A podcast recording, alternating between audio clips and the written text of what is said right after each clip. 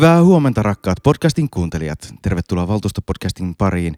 Äänitämme tätä tiistai-aamuna 7. päivä 11. täällä eduskunnan pikkuparlamentin kahvilan kabineetissa. Meillä on täällä paikalla jälleen Hannu Oskala.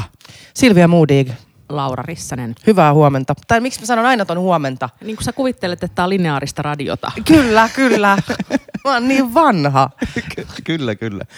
Äh, käsitellään nopeasti jälleen totuttuun tapaan ensin valtuuston listaa ja sitten mennään vieraaseen. Ja vieraana meillä on tällä viikolla Helsingin taidemuseon Hämin vai Hamin, siitäkin keskustellaan, äh, johtaja Maija Tanninen Mattila.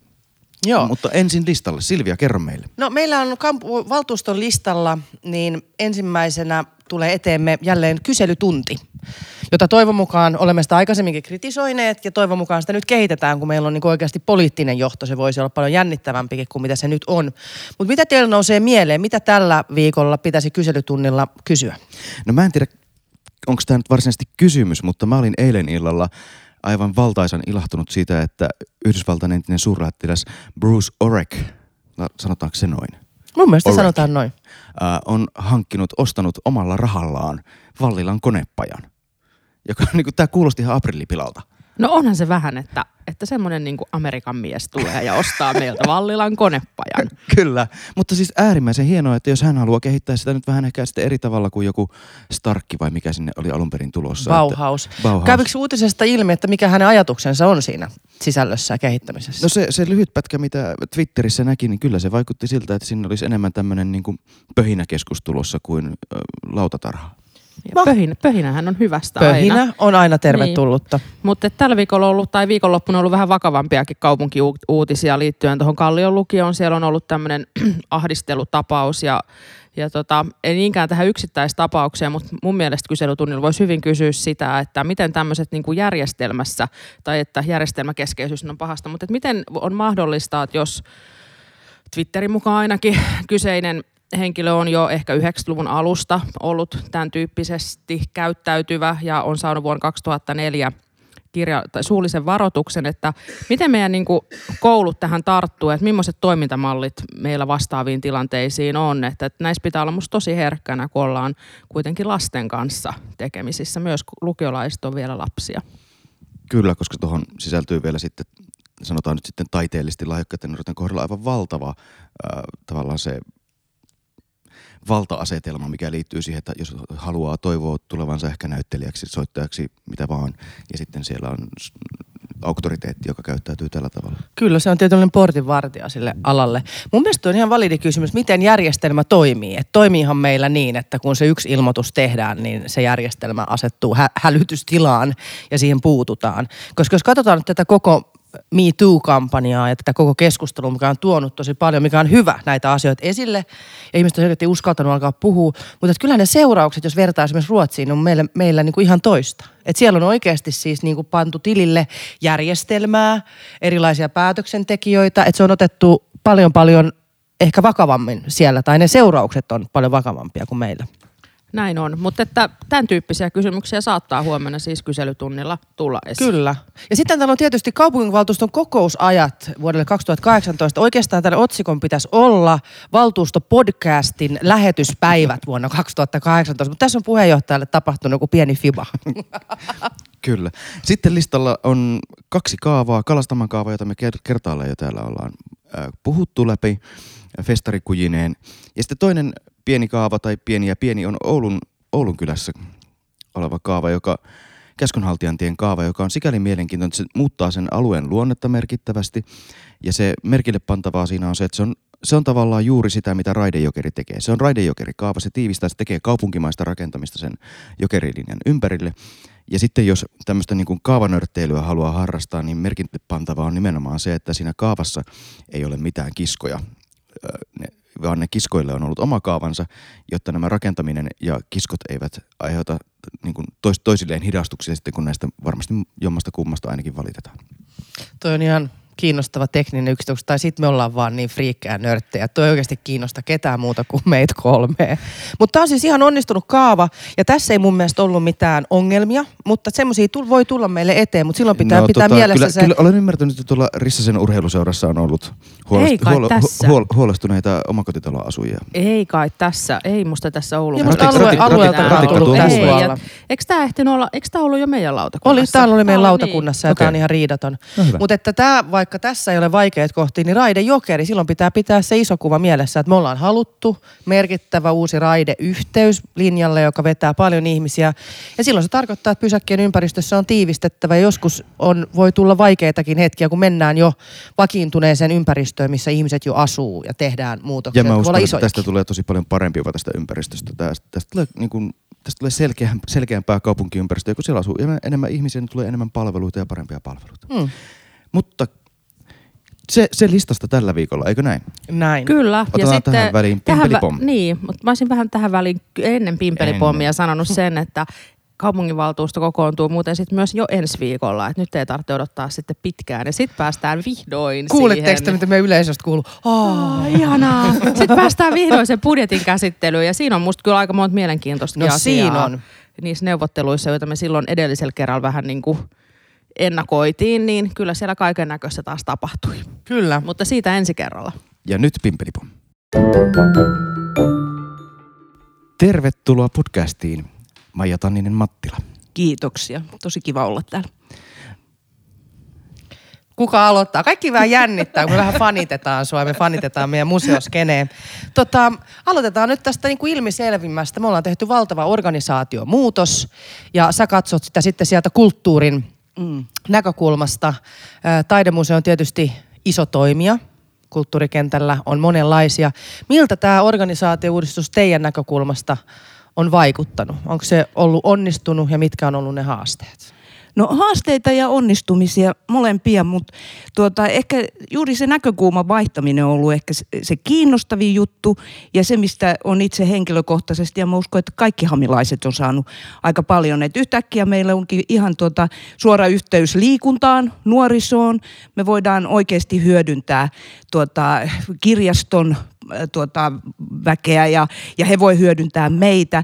Meillä on dialogia ihan eri tavalla kuin mitä aikaisemmin. Et kyllä se on siiloja purkanut, mutta tietenkin kun on pieniä tekijöitä, itse asiassa on aika pieni tässä isossa kuviossa, jos on liikunta ja, ja tuota, ää, nuoriso ja sitten kaikki kulttuuripalvelut, niin, niin tuota, tämä suurten ja pienten toimijoiden yhteensovittaminen, niin kyllä tässä vielä jumppaamista on, mutta, mutta ihan hyvä siitä tulee. Hei, mutta kerro tähän väliin vielä, että mitä kaikkea siis HAM on. Et mä luulen, että ihan kaikki kaupunkilaiset ja mm. ei välttämättä tiedä, että missä kaikkialla niin te toimitte muualla no. kuin tässä lasipalatsissa. No ensi- Mikä toi on tennispalatsi, ei lasipalatsi, anteeksi. Tennispalatsi, kohta tulee Tennispalatsi, lasipalatsi. niin. No mä oon palatsi kuin palatsi. Mutta tota, ää, mä, mä luulen, että moni helsinkiläinen ei oikein tajua, että omistaa tai on osakkaana yhden, yhdeksän tuhannen taideteoksen kokoelmasta. Ja tota, ne on kaikki meidän. Ne on hankittu verovaroin ja, ja niistä meillä on kaikilla oikeus nauttia. Ja tuota, sitä HAM tekee. Se on se meidän ihan ydintoiminta, että me kerätään sitä kokoelmaa, ostetaan teoksia, me säilytetään niitä ja sitten me esitellään niitä. Et siihen kuuluu kaikki nämä julkiset taideteokset ympäri kaupunkia, et yhtä lailla ää, Sibeliuksen monumentti kuin sitten Kalasataman kuukkeli. Me hoidetaan niitä ja, ja tota, pidetään huolta, että, että eri puolille Helsinkiä tulee julkista taidetta. Ja taidetta niin kuin virastoihin ja kouluihin ja, ja tota, no eihän enää virastoja ole. Palvelu, palveluihin ja kouluihin ja terveyskeskuksiin ja kaikki, kaikki niihin paikkoihin, jonne, joissa ihmiset käy. Siis mä en tiennyt, että te hoidatte Sibelius-monumenttiakin. Joo. Siellä on hirveä, hirveä hoitaminen siinä aina välillä onkin, että tuota, pitää putsata ja katsoa, että keisarinnan kivet on kohdallaan ja että, että tuota, toi Haavisamanda voi hyvin ja sitten me annetaan lupia niin. ylioppilaille. Eli voi sanoa, että ja... Helsingin taidemuseo on itse asiassa niin kuin fyysisten seinien ulkopuolella, vaikka se tuohon tennispalatsiin mielletään, niin se on itse asiassa koko kaupungissa. Ja se on just se, mikä tekee meistä erilaisen taidemuseon verrattuna näihin meidän kaikkiin kollegoihin tässä ympärillä. No, jos puhutaan nimenomaan tästä seinien ulkopuolella olevasta taista- taiteesta, mä hyppään heti tällaiseen, ö, tässä kun tästä kaupunkistrategiasta juuri päätettiin, niin siellä mun silmiin hyppäsi tällainen kohta, jossa pohditaan Helsingin merellistä ole, perusluonnetta ja olemusta, ja täällä kerrotaan, että Helsinkiin luodaan saaristoa hyödyntävä kansainvälinen julkisen taiteen biennaale. Mä kuulisin erittäin mielelläni tästä lisää ja tämähän nyt sitten ilmeisesti on todellakin jossain muualla kuin seinien sisällä. No ihan, ihan, ihan jossain muualla kuin seinien sisällä. Ja ehkä tota, mennään vielä sellaisille alueille, jonne ei yleensä julkisen taiteen kanssa mennä. Eli tuota, me oltiin tosi innoissamme, kun toi oli tuossa strategiassa toi merellisen Mitä kautta se tänne biennaali. No en Oli- oli- tiedä. Mä luulen, että tämä on semmoinen ajatus, joka on vaan syntynyt, niin kuin, tuota, joskus hyvät, hyvät ajatukset syntyy sillä monen, monen tuota, tahon yhteis, yhteis tota, jotain se- serendipityä tässä varmaan oli kyllä. Mutta, mutta tota, valtava hieno mahdollisuus ja kyllä me hamilaiset heti tartuttiin tuohon, että et tuota, meillä on kuitenkin tämä julkinen taide niin, niin tota keskiössä tuossa meidän tekemisessä. Ja, ja tuota, se, miten me ollaan visioitu sitä, on niin, että se olisi noin 30-60, se voisi olla teoksen kokonaisuus, joka sijoittuu saariin. Vallisaari on, nyt me ollaan käyty siellä ja mun silmät ainakin aukeni ihan, että mä en tajunnut, miten upeita paikkoja taiteelle sieltä löytyy. Ja tuota, se voisi olla toukokuusta lokakuuhun ja se, että, että siinä olisi kaikki nämä vuodenajat sit mukana, että, että teokset jo näyttää ihan erilaisilta toukokuussa kuin lokakuussa. Ja se, että se voisi elämyksellinen kaikille avoin, koska se on julkista taidetta. Julkinen taidehan on kaikille saavutettavissa 24-7. Niin, niin tuota, ja se, että se olisi kansainvälinen. Että siellä olisi sekä suomalaisia ja kotimaisia taiteilijoita että, että tuota kansainvälisiä taiteilijoita.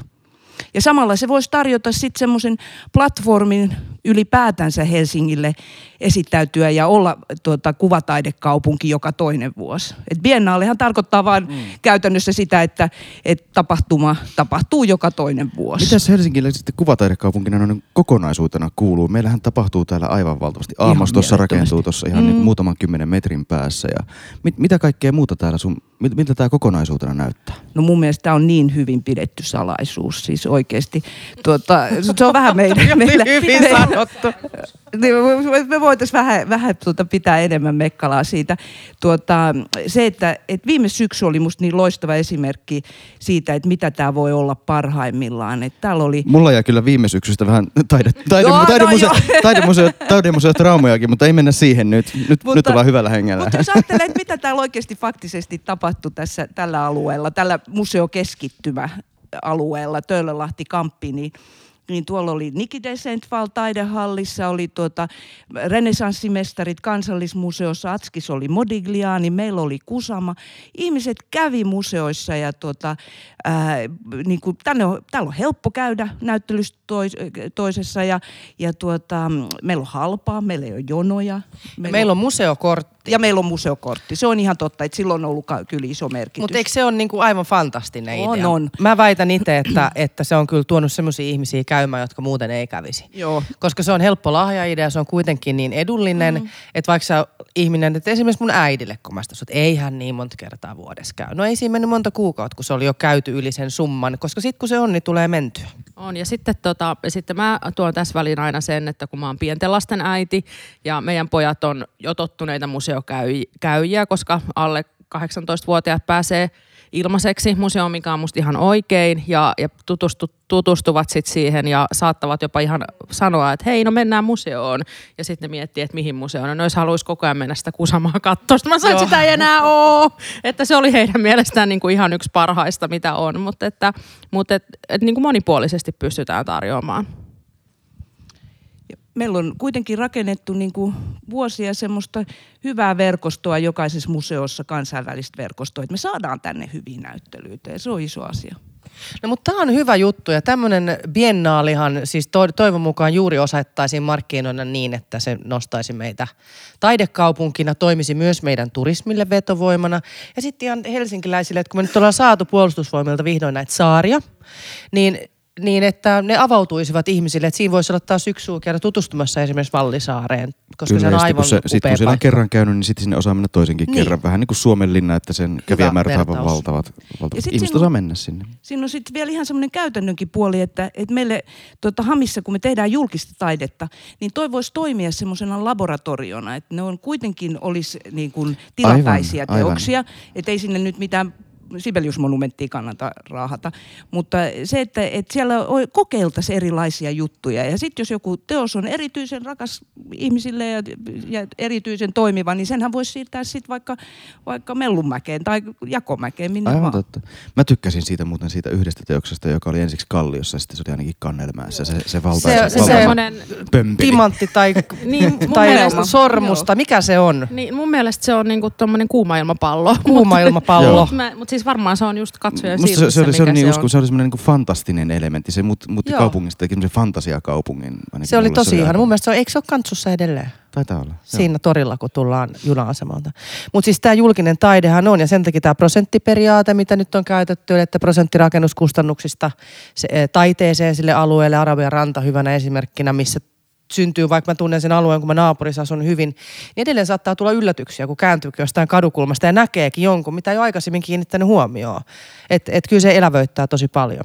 Niin tänä kesänähän meillä on tullut nyt näitä muraaleja No tosi tästä mun piti kysyä No teiltä. tää- Pitkään me on taisteltu. Sil- Silvian kanssa, ollaan, me ollaan, ollaanko me revisionisteja tämän asian kanssa? Siis mä olen revari kaikissa asioissa, olen tovereiltani ymmärtänyt, mutta kun mä oon siis nähnyt, mä oon istunut 90-luvulla siinä äh, Itäväylällä ja kattonut, kun jätkät maalaa sitä graffiti-aitaa sitä melumuuria. Joo. Se on ollut tosi makea. Se on ekaa kertaa, kun on luvallisesti nähty, että kaupunki yhteistyössä nuorten kanssa tekee. Mä oon nähnyt Stop Töhryt ajan, kun ne kaikki maalattiin umpeen. Ja miten ne nyt on tehty uudestaan. No muraalit on vähän eri asia, mutta niistäkin taisteltiin pitkään, että niitä saataisiin katukuvaan. Nyt niitä tulee kuin sieniä sateella.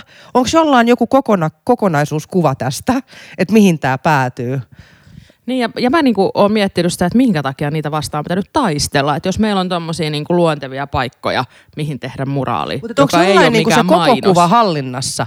Vai, vai tuleeko, tuleeko niitä, syntyykö niitä vaan sen mukaan, mikä jollain tulee inspis johonkin kuvaan? Mitä mieltä sä oot tämmöisestä julkisesta taiteesta? niin kuin, tuota, katutaide ja, ja tämän tyyppinen julkinen taide, joka on niin omaehtoista, niin siitä, siihen me ei haluta asettaa mitään rajoja. Että, et, tuota, annetaan ihmisten tehdä, Hmm. mitä ne haluaa. Ja, ja, tuota, Elikkä, ja teidän suhde kaupunkikuvaneuvottelukunta, onko meillä kaupunkikuvaneuvottelukunta Ei enää? ole ole enää, ei. Jee! Mutta siis te kannustatte, Miten- te, te ette asetu poikkiteloin millään. No siis meidän puolesta saa tehdä. Ja tuota, sama, sama liittyy tuota graffitiin ja seinämaalauksen, kunhan se tehdään niin, että, että me ei jouduta sitä putsaamaan jostain Sibelius-monumentin juurelta. Mutta tota, ensi vuonna Hamiin tulee graffitinäyttely. Äh, Stop Töhryt-kampanjasta on kulunut kymmenen vuotta. Jee! Ja sen kunniaksi tuota, äh, me esitellään graffitin taiteen historiaa niin, niin tuota, äh, Helsingissä kuin sit kansainvälisesti. Ja se katsotaan sitäkin, että miten se on vaikuttanut siis ammattitaiteeseen ja miten graffititaustaisten taiteilijoiden teoksia on meidän kokoelmissa. Mielenkiintoista. Siis todella mielenkiintoista, mutta nyt mun on pakko kysyä tästä, kun Maija on tässä, sä puhut hirveän luontevasti, että meillä Hamissa ja meillä Joo. Hamissa sitä ja tätä. Ja, ja tästähän ei ole kauhean pitkä aika, kun taidemuseon nimeksi tuli tämä HAM. Vai mä onko sanon se aina sit- HAM, koska se vaan sä sanot, tulee. Niin sä sanot aina HAM, ja tämä on just tämä HAM onkin se, mistä mun piti kysyä, kun me halutaan kuitenkin olla kansainvälisillä markkinoilla, niin onko tässä tullut nyt semmoinen, että mitä ihmeen kinkkutaidetta te Kinkkua, siellä... kinkkua. Kin- kinkkutaidetta. Silloin mä muistan, että jotkut, ainakin jotkut valtuutetut oli vähän sillä että onko tämä nyt oikea lyhenne. Tää herätti siis suuria tunteita. Niin, herrat, todellakin. Mutta rakkaalla lapsella on monta nimeä. Ja, ja tota, mä, kyllä mäkin jännitin, kun mä menin Venetsian biennaalle ja tapasin kaikki mun kollegat, että, tota, että meillä on tämmöinen brändi, tota, uusi brändi. Ja sitten oli, ja, joo, että mikä, ja sitten mä sanoin, että no, ham. Ja sitten ajattelin, että, mm, että meillä Helsingissä tuota, mietittiin, että voidaanko liha ja taide todella niin kuin, assosioida toisiinsa. Sitten oli sillä niin kuin, että ää, ai jaa. Ja Niin. se oli siinä. Että kyllä, Just. kyllä tota, niin kuin, organisaatio, joka osaa itselleen sen nauraakin välillä, on, on mm. vahva organisaatio. että- Mutta mut tämä kyllä jatkuu, koska nythän teidän slogan, tai en tiedä onko tämä slogan vai miksi tätä sanotaan, mm. mutta siis ham, taide on popcornia aivoillesi. Mm. Siis mitä, eikö taide on niinku vakava asia elämän syvissä vesissä? se on vakava ja se tota, aiheuttaa just sellaisia popcornin popsahduksia.